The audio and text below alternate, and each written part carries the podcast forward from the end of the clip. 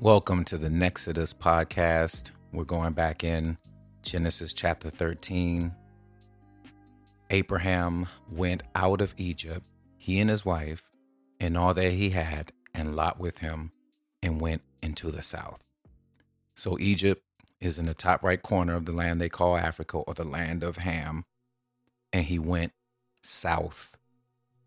We have to sit there and really begin to understand how the Most High moves, that everything is cyclical. Everything that he does is cyclical. So in Genesis chapter 2 gives you a synopsis of how the Most High created the garden and where he formed man from the dust or from the soil of the ground and breathed into his nostrils the breath of life. That's Genesis chapter uh, 2, verse 7. Then it goes into the description. And a river went out of Eden to water the garden. From there, it was parted and it became four different lakes. And one of them in verse 13 says, And the second river was Gihon, the same that encompasses the whole land of Ethiopia. The whole land of Ethiopia. Then it talks about the third uh, river. Then it talks about the fourth, which is Euphrates. There are some evidence that is showing that the Euphrates River is in the western part of the garden, aka Africa, aka Ghana, in the upper Volta region. There's older maps that suggest that that could be the location. So during that time period, you had Abram moving out of Egypt because he had experienced a famine after the Most High told him to start going south. He started going south. He had he had a famine. He went to a place that he knew had resources that has been there for a long time. That's Egypt or Misraim. So Abraham, chapter 13, verse 1, and Abraham went out of Egypt, he and his wife and all that he had, and Lot with him into the south. And Abraham was very rich in cattle, so he's going back into the south. So you're seeing a pattern going on, and this is why the Most High walked with Abram because he understood the ways of the Most High. And I've been studying more in the book of Jasher and has given me a really good synopsis of the times when Abram was growing up, how he spent time with the elders and they taught him the ways of the Most High. Imagine spending time with Noah. Imagine spending time with Shem. These were the superhumans, as I called them, before the flood happened, and then we decreased in our abilities and our powers to interface, but still was at a significantly high level when uh, Abraham was around because Abram was dealing with um, Nimrod, who was Amraphel. And we're going to talk about him shortly when we get into the warfare stage of things. And that's coming in the next chapter. But before I get there, in chapter 13, you're seeing the cyclical nature of Abram trying to get back to the original space that the Most High created. One of the prime locations that is still at the highest vibration to this day. That gives us an idea and solidifies where the garden is is in Ethiopia. Ethiopia is nowhere else but on the continent. So this is all happening on the continent. It, it never left the continent.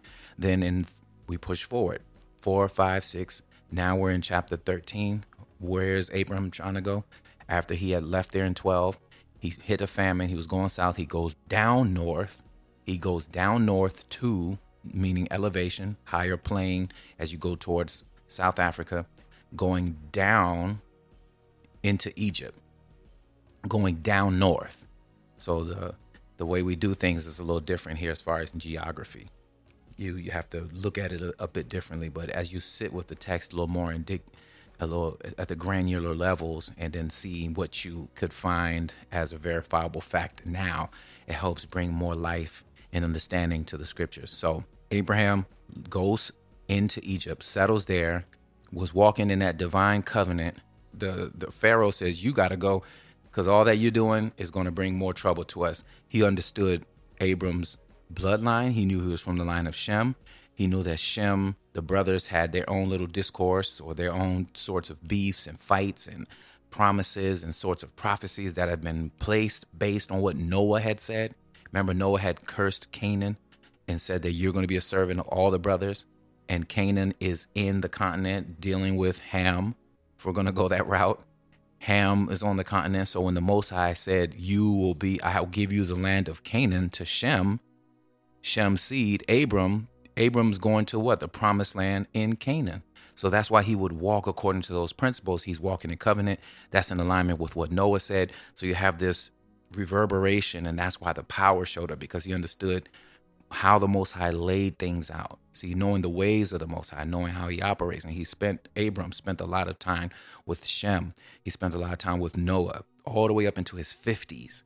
So around this time is when he's in Egypt, or Kemet, or Mizraim, which the sons of Ham is Cush, Mizraim, Put, and Canaan. So Mizraim, he goes. Where does Abraham go? He goes into Mizraim he goes into that land, the land that's allotted to that individual who was the son of Ham, which was in in other studies is the son of Japheth, but Ham has been placed there, and that could be a translational error, or that could have been done on purpose to offset um, the covenant, which I believe is both. So anyway, uh, that, that's what the, the evidence would suggest because in Genesis chapter 9, verse 27, it says that Japheth and Shem shall dwell together because they didn't do, they didn't mock their father when he was drunk, but Ham did.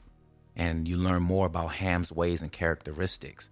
And you begin to question if Ham is really supposed to be on the continent, but off the continent, um, in the other lands, the Gentile lands that is associated with Japheth in this particular in this current translation that we have.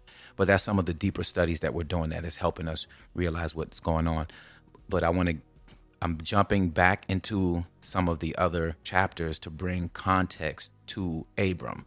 So Abram in chapter 13 now, he understands those covenants. He understands whose land belongs to who. So he steps in divine order based on what Noah had been given what has been promised to his seed line. Once you understand who you are from bloodline space, and you understand the way the Most High created the heavens and the earth and how He established certain lands for certain peoples.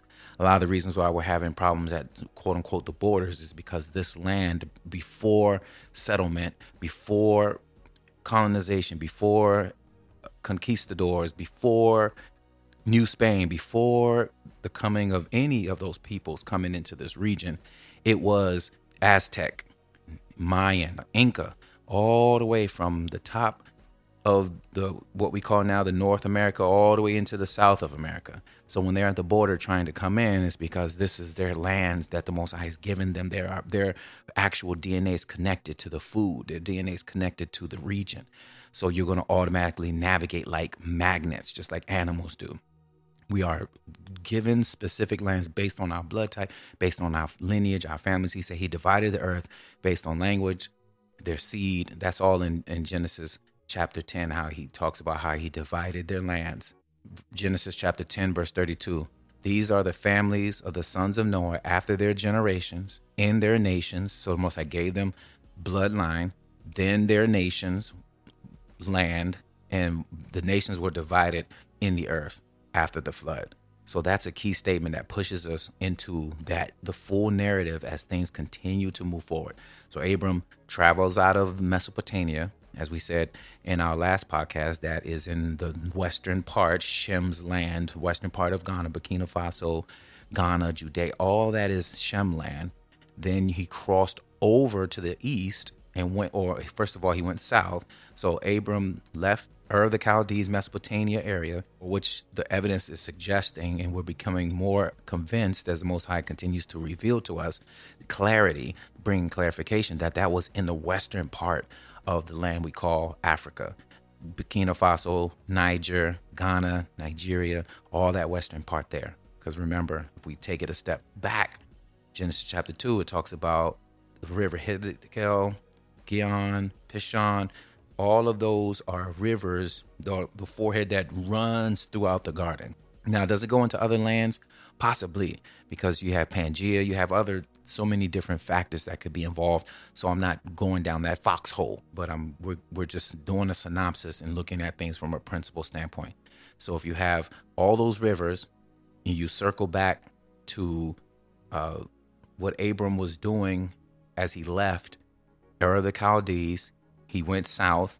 Then he hit a famine, goes up north, stays in Egypt for some time, ran into some issues because spiritually he was at a different level, he had a different covenant, and it was infecting and affecting the area he was in that it all it went all the way to their leadership. And they said hey you can go. Take all your stuff and go. And that's where we find ourselves in genesis chapter 13 where it says and abram went out of egypt he and his wife all that he had and lot into the south and abram was rich in cattle silver and in gold and he went on his journey from the south even to bethel unto the place where where his tent had been at the beginning between Bethel and. So he already went there, ran into a famine, came back to the specific place, get back on course.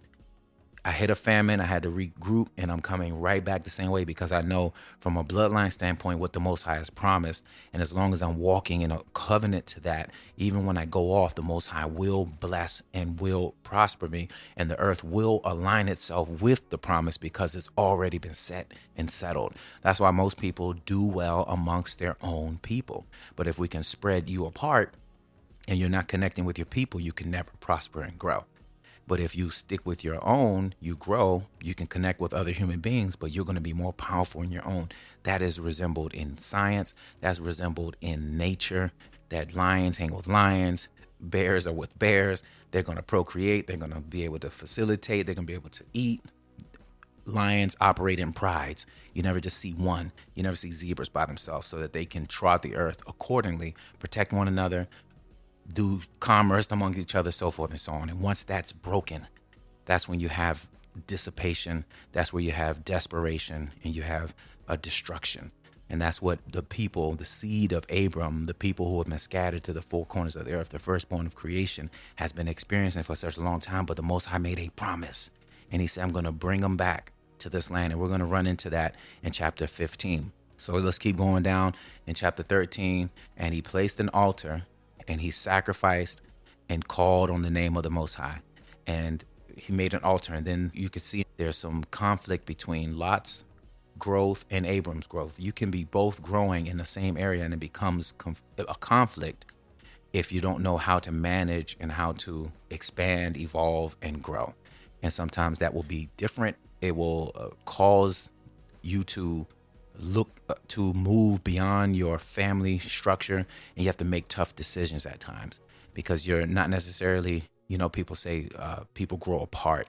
It's not just growing apart but it's growing up. And some people are stagnated. Some people are stuck. Some people are satisfied. And that's okay. You have to learn to detach and move forward. That's what my cousin and I were talking about this morning during the earlier part of the Sabbath is learning to detach from emotion and learning to flow with the Most High, seeing and observing the environment, aligning oneself and moving. And that's the power that our ancestors are explaining to us or showing us through the scriptures. Anybody who was born on the continent, those are ancestors. So we know that these people in the scriptures that we refer to as Abram, Moses, David, all these names, they reflect ancestry to one degree or another. And you have to tap into the spirit of what they're doing, the the principles that they live by in order to begin to understand the ways of the most high. And that's what we're attempting to do through these Nexodus podcasts is to move us from a realm of the flesh, but to move into the spirit. And remember the definition of spirit is not just religious. Spirit is mindset, way of being, a principle centered life applied is what we're looking and how we're striving to become so that we can see the evolution, we can see the growth in ourselves and the growth in connection with the Most High, with nature, with others, with our community, and with other nations. So the land couldn't bear both of them, and they began to strife amongst each other. And Abram, being wise, understood that the Canaanite, which was supposed to be his land based on what Noah said would happen amongst the brothers. So remember, this is internal fight. This is a internal battle, all groups have their internal battles. So this is an internal battle. So sometimes when we read the scripture, we say, well, why is God allowing other people to take this portion of the land and destroy these people and so forth and so on? If you look deeper through it, you're going to find out that, first of all, his ways are not our ways. Like just the fact that people do fight war, rumors of war, as we're, hearing so much right now, there's so many different wars going on. Certain wars are getting more um, play or more focused than others but that's all done purposely and has its own agendas behind it. but ultimately the wars are beyond the carnal or the physical, but these are spiritual wars. And this is what the Savior was trying to teach us. This is what Paul has been trying to teach us. And we're going to learn more about those spiritual wars as we come through. But the first war was happening right here Abram and Lot. And Abram was wise. Abram was wise to say, hey, look, you take one part of the land, I'll take the other part. We're not going to fight. And as soon as he made that decision, the Most High appeared to him and said, listen, I'm going to bless you and give you all the land and that the seed you're going to multiply. You're going to have nations, nations upon nations. Some of the names of those nations are here to this day, but we don't know their full names, or we're learning their names now. And it won't be just stuck in one specific name that we've been um, taught, whether it's in the scripture saying it's Israel or it's Jewish or it's all these different terminologies. He said nations, even to Ishmael, which we're going to learn about shortly nations, nations. This is multiplication. After Noah and the flood, they had their growth spurt, and then Abram goes south, heading south. Where is he going to? He's going back to Ethiopia. He's trying to get back to the center of what the Most High had to his ancestor, who Adam, trying to get back to the garden, trying to get back to the flow, get back to the land that the Most High promised to him that was centered in that middle in the continent. So we're seeing that the Most High has a special hand on this particular land. And we see even to this day that so many know that of all the resources, the resources there are plentiful. So when you read about him having gold and silver and it all aligns itself, it makes sense. So we move into verse uh 13 verse 15 of chapter 13 for all the land which thou seest to thee will i give it into thy seed forever so the seed of Abram will inherit that land forever. Some of them are there and don't know that they're there. Some of Abram's seed is still spread throughout the earth, but the Most High did promise back then, and we're seeing it come to pass, manifesting in one way or another, that the seed that has been scattered is coming home, coming back to the land. Now, the land can be anywhere in the in the whole earth because the Most High controls the whole earth. But there's a special covenant that He has with that particular land, the land that they call Africa, the land that is connected to the garden, because the Most High's word is forever. When He says something, that's what it is.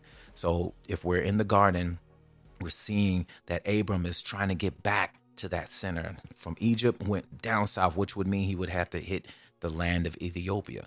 Now, Ethiopia is not the particular state that we're in right now that we call Ethiopia there in East Africa, but it will encompass that area as well because that's the fingerprint I told you about, that the tracing, that even to this day, the name has been sustained because the Most High made so, so that his children can be able to discern his ways, even though the, the book has been tampered with, has been re- mistranslated, retranslated, however you want to cut that.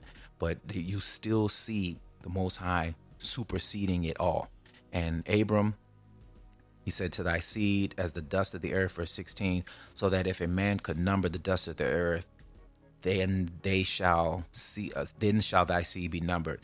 Arise, walk through the length of the land and the breadth of it, for I will give it to you. And then, verse 18, then Abram removed his tent and kept and dwelt in the land, plain of Mamre, which is Hebron, and built an altar there. And as I said last week, I've had an opportunity to go to a place that I believe is the actual Mamre, and some of the landmarks there, the evidence would suggest, and what some of the missionaries have done, that this place is the particular Mamre, because they could have done that in any other place, but for it to be specifically mentioned as being the place where Abraham was, and that it's in the south, and some of the other portions that we see that give a little bit more credence to that particular um, notion that this could be the place is that there's caves around there, is in the south, it's not too far from Bethel, that we believe is where Abram was in South Africa, Ai, with the Jordan River. All these locations are all popping up in the same area. Jerusalem, by the Kalahari Desert. There, there's so much happening, and that has been revealed as to where the actual locations may be. And I'm highly convinced that the Holy Land or the land of promise that Abraham walked in and that the scriptures refer to is in the continent. And looking for um, more and more c- clues and ways that are solidifying that this is the land, and I'm fully convinced that is that is the case. But I will approach it from a scholarly level. But I would ask that you go in and you do the research yourself. I'm not here to try to convince anybody or to debate with anyone about these locations. These are something that I feel spiritually connected to, that I've done my own research on, and that I'm seeing and trying to find all the metrics to solidify that these locations are the particular spots that the scriptures is talking about. Praise his name. So we go to Genesis chapter 14, and now you're having wars. As soon as Abram comes out, wars are happening. War, war. And it says, and it came to pass, Genesis chapter 14, verse 1, and it came to pass that in the days of Amraphel, king of Shinar, and if you read earlier in Genesis chapter 10, it says that the king of Shinar was Nimrod. And the book of Jasher says that Amraphel is Nimrod. So this is Nimrod and his camp mixing with the um, Chedorlaomer, Arioch, and Tidal king of nations that they came up against Bera and Birsha, which were the kings of Sodom and Gomorrah. And there was a war going on. It was like a different ranking. And that reminds me there was earth without form and void and darkness on the deep, that there must have been some sort of time lapse of the war in the heavens that Ezekiel refers to, that Isaiah talks about, that even the Savior says, I saw Satan fall like lightning, and that Paul talks about. And I want to reference two scriptures to remind you that anytime you're seeing these wars in the physical realm, we always trace it through history. And we say there's been religious wars for thousands of years, from the medieval times and beyond, from the 300s, Constantinople, and the different holy wars, the crusades and the Muslim wars. There was wars going on, and it was always tied to what they say religion. But if you dig deeper into religion, what is that? That spirituality, which would go even further into the unseen realm. That there's a war of of forces, and it's not a, a as we know as human beings, good versus evil, as in there's an equal power. No, there's just the yieldedness toward anything that's contrary to the Most High is going to be falling into the realms of darkness. If you go outside of the presence. So remember when the Most High left the garden, he, he would come down in the cool of the day, commune with Adam and Eve directly. And then as they began to seek outside, because the Most High gives us the power of free will. That's a part of our divine being as being in his image. We have the power to create and to choose. And the Most High gives us room to do that within this realm and within certain boundaries. That's why we only live in this physical space but for a time. And then we go back into spirit space, back into the bosom where the Most High dwells in all eternity. It's very difficult to explain in human terms, but there's always a war, a psychological war, if you want to say that, which is still spiritual, before it moves into physical. Case in point, the most easiest way to understand that if I come up to you, you know, when I was growing up, if they say your mama, people be like, "What? What you say about my mama?" Or that's why I did that to your girl. Or why did you? Or whatever you want to say to try to trigger somebody. It's spirit first, and then it physically shows up through a punch or a slap, or just like these nations. Anytime they want to get resources, or they feel they're being threatened, or they feel like their territory has been invaded, it usually starts with cease and desist or stop or this or if you're infringing or you're breaking this code or this law or this international this or whatever it's always starting in spirit space word and then it moves into action. If this doesn't happen then we're going to do that. If you go physical for physical then that's how it's going to be. But it always starts in the spirit space. So we're seeing here this war that's going on with the kings of amraphel and chedorlaomer an alliance came up against a smaller alliance so Paul gives you the breakdown in spirit space of how the spiritual realm operates, and you'll see similarities in the physical realm. Now, I'm not going to go into the specific names and the areas, but remember, everything starts in spirit space. Then the Most High divided the nations and gave each land their particular place to dwell, and then so forth and so on from there. So there's this this pecking order of um, governing bodies that submit to one another in one way or another or are bound to one allegiance to another. Just like we have in our systems, you have a mayor, then you have a governor, then you have a president. I know there's more in between, but you see those levels there, or you have a lieutenant, you have a general, you have a co- you have different ranks, and Paul talks about that a lot in the book of Ephesians or Ephesus when he was in Greco-Roman spaces. So he understood the temple of Apollo. He understood the way the Greeks thought, and it's very important to understand the Greek thought process because the Greco-Roman culture has so much root in the way that we have been taught in the way that we perceive things. So when we look at it from that perspective and see some of the writings of the earlier centuries, 3 AD, 12 AD, 55 AD, we're in 2024 or 2023 AD. So if you can understand the root and you see the patterns throughout time and history, you can overstand and know how to align yourself to the ways of the Most High and what's happening in the earth realm. And this is a very peculiar time we're living in because there's a shift happening based on pattern, based on prophetic utterance, based on signs, based on mindsets, based on all these different factors. The Most High is revealing Himself again to give the few, uh, the few could be millions, but He's given to His chosen seeds the way out so that they can come out like He's always done. Like He's always done. He doesn't change. He's the same forever. You just have to know Him or know his ways. So in, in Ephesians chapter 2, Paul says in verse chapter 2 verse 1, and you hath he quickened who are dead in trespasses and sin. So it says in Ephesians chapter 2 verse 2, in which you used to live where you would follow the ways of this world and of the ruler of the kingdom of the air, the spirit that is now at work in those who are disobedient. So there is spiritual forces that are guiding, leading, controlling, moving, influencing everybody on the earth.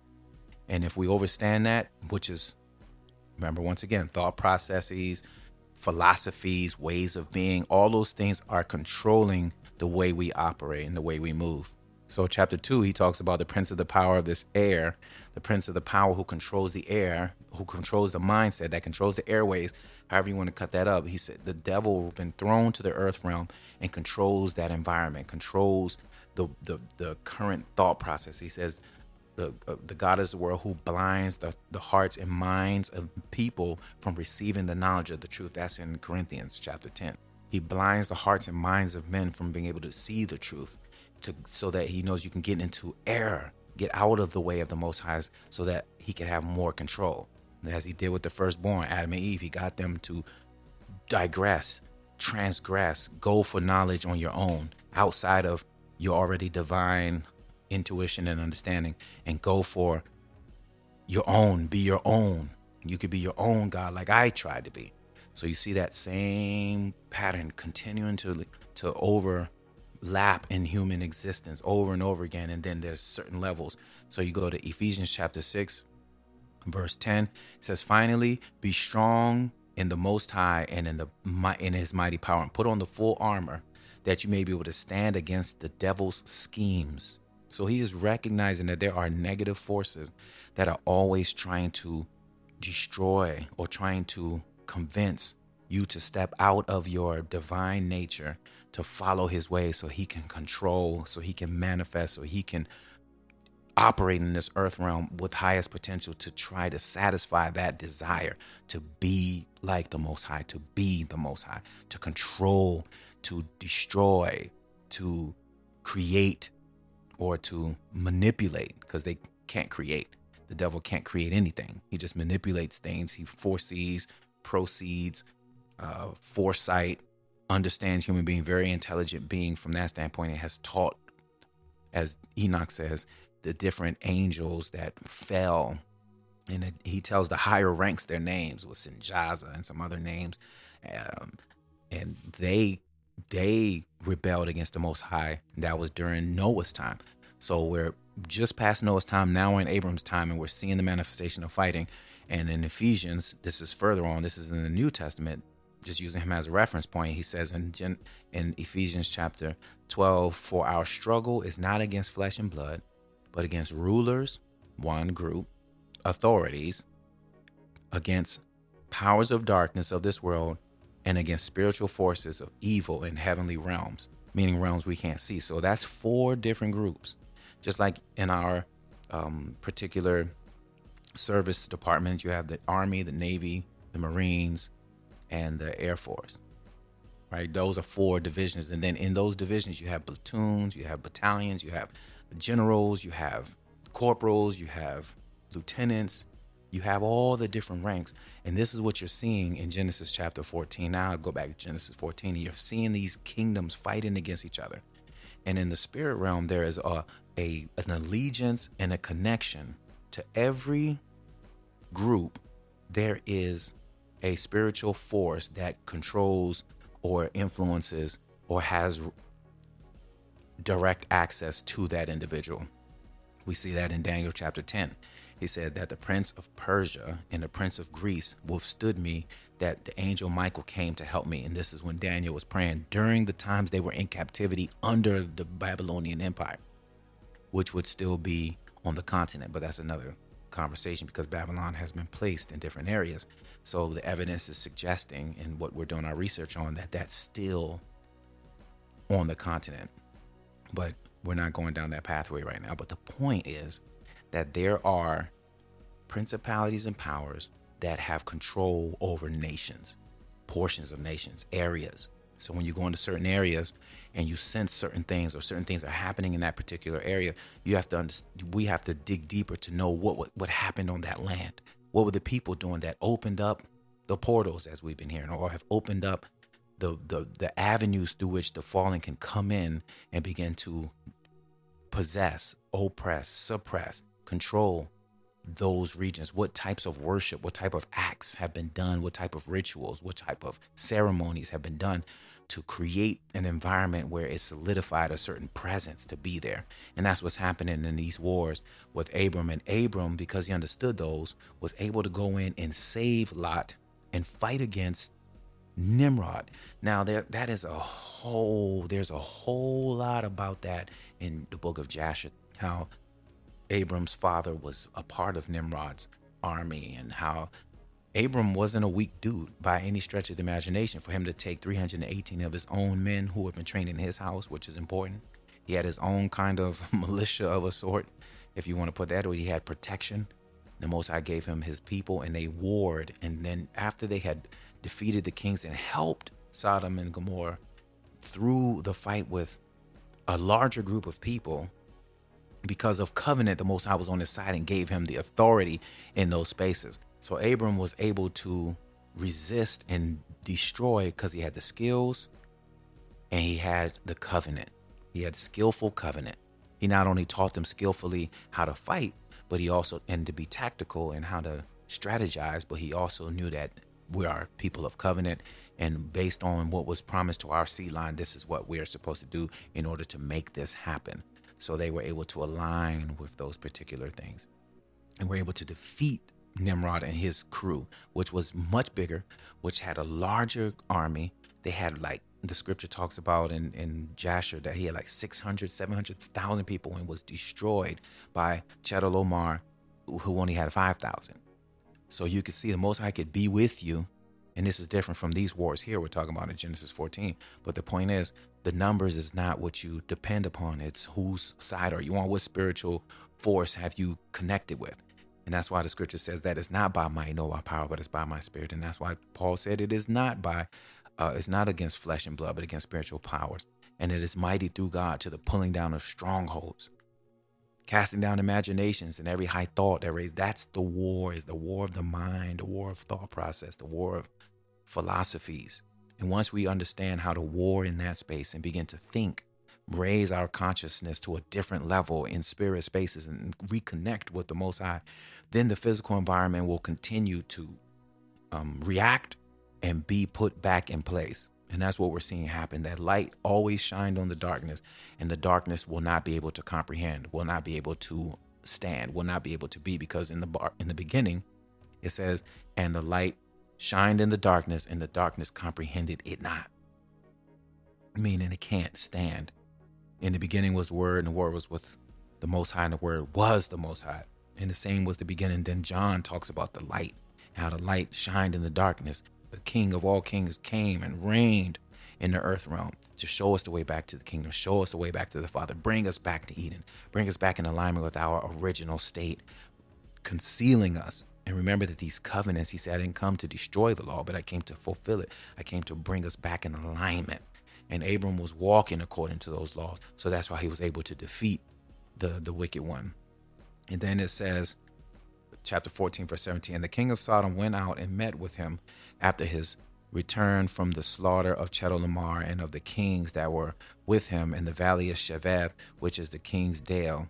And it says, and Melchizedek, the king of Salem, which when we look in Jasher, that's Shem, which is his great, great, great, great, great. Shem was still moving at that time, and he's the king of Melchizedek. But we can go into that study a little bit further. Brought forth food and wine, and was the priest of the Most High. And he blessed him and said, Blessed be Abram of the Most High God, possessor of heaven and earth and blessed be the Most High God, which hath delivered thine enemies into thy hand. And Abram gave a tithe. Why did he give him a tithe? Because he learned everything from them. Scripture talks about that. Jasher talks about how Abram spent a lot of time with Shem and learned from Shem, learned the ways of the Most High from Manoah. So he gave them a tenth. He reinvested back into where he got his power from and kept it in the family.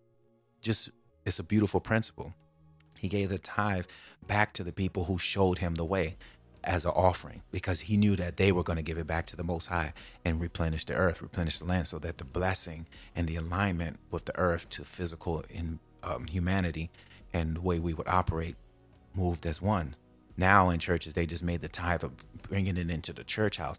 But at that time, even in Malachi's talking about the storehouse, they were living in community. So when you gave into the storehouse, that was because that was our food bank. So anytime you're making money, put it back in. Put back in. Every time you take out, put back in. So then you never have without, and you create a, a wealth that now it can multiply and that everyone is pulling from. Genesis chapter 14, Abram says, 1421 and the king of sodom said to abram give me the persons and take all thy stuff and abram said to the king of sodom i have lifted up mine hand unto the most high the possessor of heaven and earth he always recognized and said the one who controls the heavens and the earth. And that's the one we're talking with today. The one that we're speaking of today is the one who created the heavens and the earth the possessor of heaven and earth. And he says that i will not take one thread of a shoe latchet. You see how specific and to the point that I will not take nothing lest you will say that you made Abram rich. So Abram was self sufficient. He moved by his own tune, by his own way, in his own nature, and according to the promise. He did not want anybody to begin to infringe on his relationship and begin to take the glory for the things that were happening with him. And my my my plea and cry, as the Most High asks me so many times in times past, do you trust me to build without needing anything outside of yourself? And that type of mentality is what the Most High is trying to rebirth in His seed again, in, in His children, that we would be completely dependent on the Most High with our skills, with our abilities, the way we function, the way we operate. That's what our ancestry, that's what Abram did. He became, he understood his riches came from the Most High, the possessor of heaven and earth, and that he didn't want anything outside of it, lest that opened the door. Remember, once you make covenant with someone, you take something from someone. Now you've opened that doorway for whoever their gods are. Remember, he was just got defeated, and I helped you out. And you want to give me something so I can be in allegiance with you? I don't want to be in allegiance with you. You lose. you're a lower power. You're more like a, um, you know, you're more like a mayor, and I'm a, a president, and I'm not talking to mayors. I at least talk to a governor, and I just beat Amraphel, aka Nimrod. I'm not finna fight with you and and and align with you now. Though you can give them their money. He said you can give the people who helped me my alliances. They came through. You can give. He said save only the young men what they have eaten, and a portion of the men that were with me, Aner, Eshcol, Mamre, place where I live, they rode with me. Let them get what they need. That's cool. I don't want none of that. And he kept moving forward. And that's very powerful because you're seeing he knew that the Most High gave him the ultimate authority. So it's a spiritual warfare going on even when it shows up physically. So if you can psychologically, spiritually understand what is happening, then physically you'll know how to prepare, you'll know how to navigate, and you'll begin to get the victory. That's on a macro, on a micro level. And that's what we've lost, but that's what the Most High is beginning to teach us. And then in chapter 15, after all of that, the Most High now comes up to Abram and says, Man, Abram, you're walking with me. Don't even fear. I am your shield and I'm your reward. I'm your protection. You may have only 318 men. You can have thousands of people against you. David said in Psalm chapter 3, How many are my foes? How many rise up against me? Many are saying of me, The Most High will not deliver him. Verse 3 But thou, O Most High, are a shield. How did he know that? Because he remembered what he spoke to his father, Abram. For thou art a shield for me, my glory, and the one who lifts up my head. You are my protection. You are my shield. And David stepped into that same authority that came from his forefather, that came from his ancestor, Abraham. Then he says, Psalms 3, verse 4 I called out to the Most High, and he answered me from his holy mountain. I laid down and I slept. I wake again because the Most High sustained me. I will not fear of 10,000 assailants against me who have set themselves against me round about. For the Most High will deliver me, strike all my enemies on the jaw, break the teeth of the wicked. This is David speaking because he understood what Abram had received in promise of covenant. In verse now we go back to Genesis chapter 15. He says, I am your fear not, I am thy shield and exceeding great reward. And Abram said, How am I going to be unless you haven't given me a seed? And the Most High begins to tell him that I'm going to give you a seed. I already told you I was going to give you seeds that will surpass everything. He said, Go out, go outside. He brought him and said, Look now toward the heavens and, t- and tell the stars if thou will be able to number them. And he said to him, thou, So shall thou seed be. Your seed is going to be like the dust of the seashore. He said that earlier. So he had to keep reaffirming to Abram because Abraham didn't see anything in the physical. He had no children. He was trying to get a child. He was trying to give it to Lot, and Lot disappointed him. So he had to separate from Lot. And now he's like, All I have is Eliezer. I don't have no son. He said, No, you're going to have a child, and you will be able to move forward. And I will you'll be beyond it but he's thinking I'm too old. How would I be able to do this? This seems impossible. He's going by his own mind by his own wisdom by his own understanding. But the most high is saying I supersede the physical. So you need to be in the spirit and trust me for the physical to manifest. You stay in my word. You speak forth. You call upon me because I am your shield and your exceeding great reward and as much as Abram's seed has been scattered throughout the earth and has been in captivities for all these years, the Most High has still sustained through all of the afflictions, through all of the segregations, through all of the wickedness. The Most High sustained the first seed. And though we can't touch the garden to this day because of our own disobedience, because of our own realignments and misalignments, false perceptions and misperceptions and miseducations and all those things that have set us up has set us back. The most high saying i'm going to renew and i'm going to heal. I'm going to protect because of the covenant i made with abram. So this chapter 15 is very key to our own success our own sustainability. And the like i said many people claim to be the ones. They claim this they claim that not, not even our business. We are focused on what the scripture has said, what we are experiencing in real time, and what the Most High has promised. And we give room for the Most High to prove himself strong, that he is the shield and exceeding great reward. And we watch, we proclaim, we war in the spirit, we align ourselves in action, we move in righteousness, and then we watch and we wait and wait for the Most High to come and show up and to show his glory. And this is the beautiful thing that is happening amongst us. So he's having this conversation with the Most High that I'm going to give you a son. He said, Yes, I will. So then he offers a sacrifice, a covenant.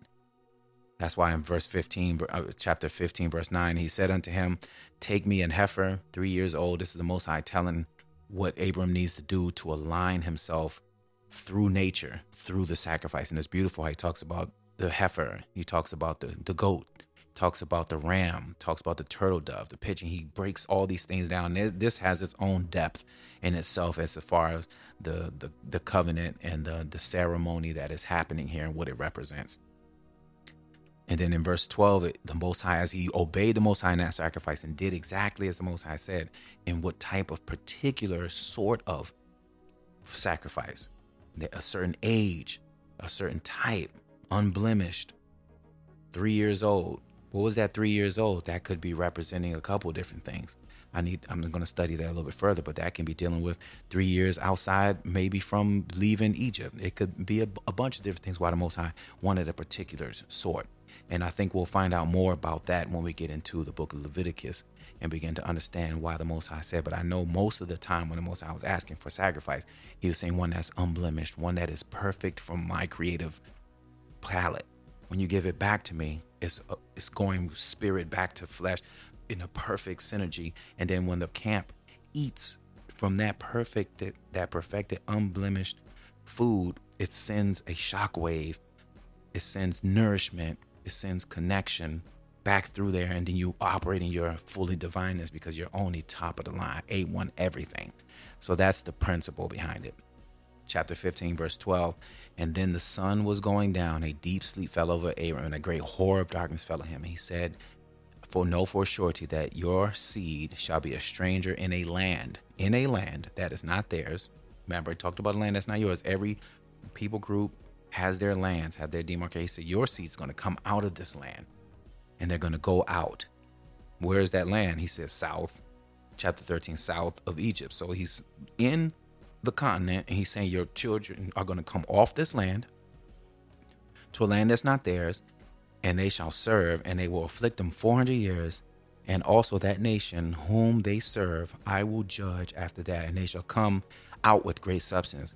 And thou shalt go to but thou shalt go to thy father and be buried in good old age. But in the fourth generation they shall come hither again, for the iniquity of the Amorites is not yet fulfilled. The Cain syndrome, the, the brotherly fight, he said, once that iniquity is fulfilled, because remember, whenever we do something, it reverberates into time, it reverberates into forever, and it starts cycles, three, four generations. So when the Amorite began to do wickedness, he says, because they are going to snitch, they're going to sell their own, they're going to do, they're going to be a part of this process. Once that is fulfilled, once that iniquity has run its course, then I'm going to start bringing them back to this land. And that's where we are in this time period, in this particular season. That's why we call it the Nexodus, because we're aligning back to scriptural principle and we're aligning back to covenant and the prophetic season that we are watching and we're praying, we're seeing and we're responding in prophetic movement, in application, in getting back to the land, in getting back to the covenants, getting back to the spaces where we can be in the atmosphere where the Most High is dwelling. So the Amorite things that happen sometimes have to go through its cycle before a new thing can happen, is what we're learning here. And he showed him that these things were going to happen amongst them. And then it says in verse, in that same day, verse 18, in that same day, the Most High made a covenant with Abram and said, Unto thy seed have I given this land from the river Egypt, once again, still on the continent, to the river Euphrates, the great unto the great river Euphrates, which we believe is in the western part of the continent, near Ghana.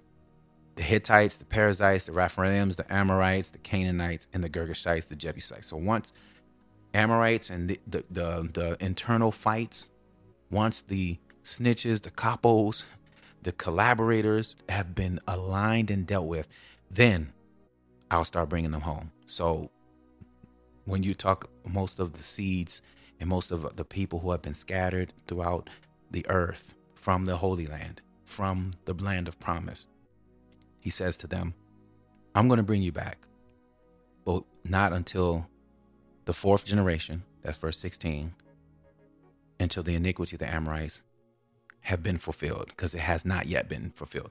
That iniquity, that sin that you gave your brother over, that's going to take some time to run its course. And then once that's done, I'm bringing it back. And that's what's happening here. And I believe that was in 2020 when the Most High broke the, the chain in the fourth generation.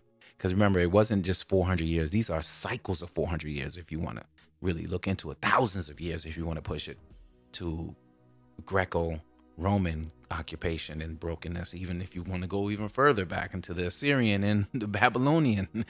So there's so, but that was warfare that was happening on the continent. Once we got off the continent, was in the Greco-Roman space. That's when we were under the captivity of a different bloodline, different people group. It was outside of the the jurisdiction of Afro peoples fighting amongst themselves, whether you see it in the, the Zulus or the Hutsi and the Tutsis or the different people groups all over, the Ashantis and the, all the different groups that were fighting amongst themselves. We see that in more modern times, but that's the same thing we're seeing in the scripture. So in verse 16, Abram is trying to now help the Most High with his wife, made a mistake, or was not necessarily a mistake, but walked.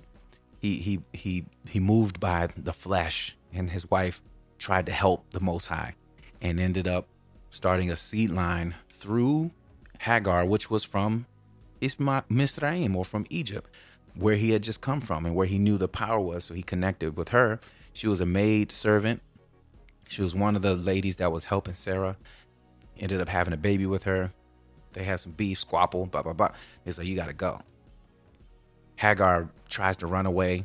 And then what? He She runs into the angelic. Why? Because the covenant. So the spiritual realm is going to always be on our side, walk in our spaces, be with us and align and bring people into alignment when we're walking according to covenant. So he's like, nah, you got to go back. I understand what she's doing is not cool, but based on A, B, C, and D, you need to come back and you'll be okay. And your son's still going to be blessed. He's going to be a son of many nations. He'll be able to do this. And he breaks that whole thing down. And that's in chapter 16. And she ended up going back. And Abram, verse 16, verse 16, Abram was 46 years old when Hagar bared Ishmael to Abram. So he had a, a son and he was like, okay, I guess we're moving forward. I'm I'm walking in the promise. And he's like, nah, you you love Egypt. You love going to Egypt. You, we love going back to Egypt. That's been in our bloodline for a long time. Whether he went back to Egypt during the famine, when he was dealing with it in Bethel and Ai, when he first stepped out and went back to Egypt, and then caused some problems there. He had to get kicked out, came back down south. Now he deals with Hagar. Had to let her go. So him in Egypt, like we all do, we always want to go back to Egypt. You see the children of the firstborn later on when they're coming out of captivity, which we'll learn about when we get to Exodus, what do they want to do? They want to go back to Egypt. We always want to go back to Babylon. We want to go back to where we think is more comfortable, where has the amenities, where the vanities are at high levels, so that we can stay in that environment. And the Most High is like, nah, we can't do that. You need to go this way. So we'll pick it up in chapter 17 next week. And we'll talk more about this spiritual interface that's continuing to happen between Abram, the spirit realm, and the nations. All of it is a synergy and all connected to one another. I'll see you on the next podcast.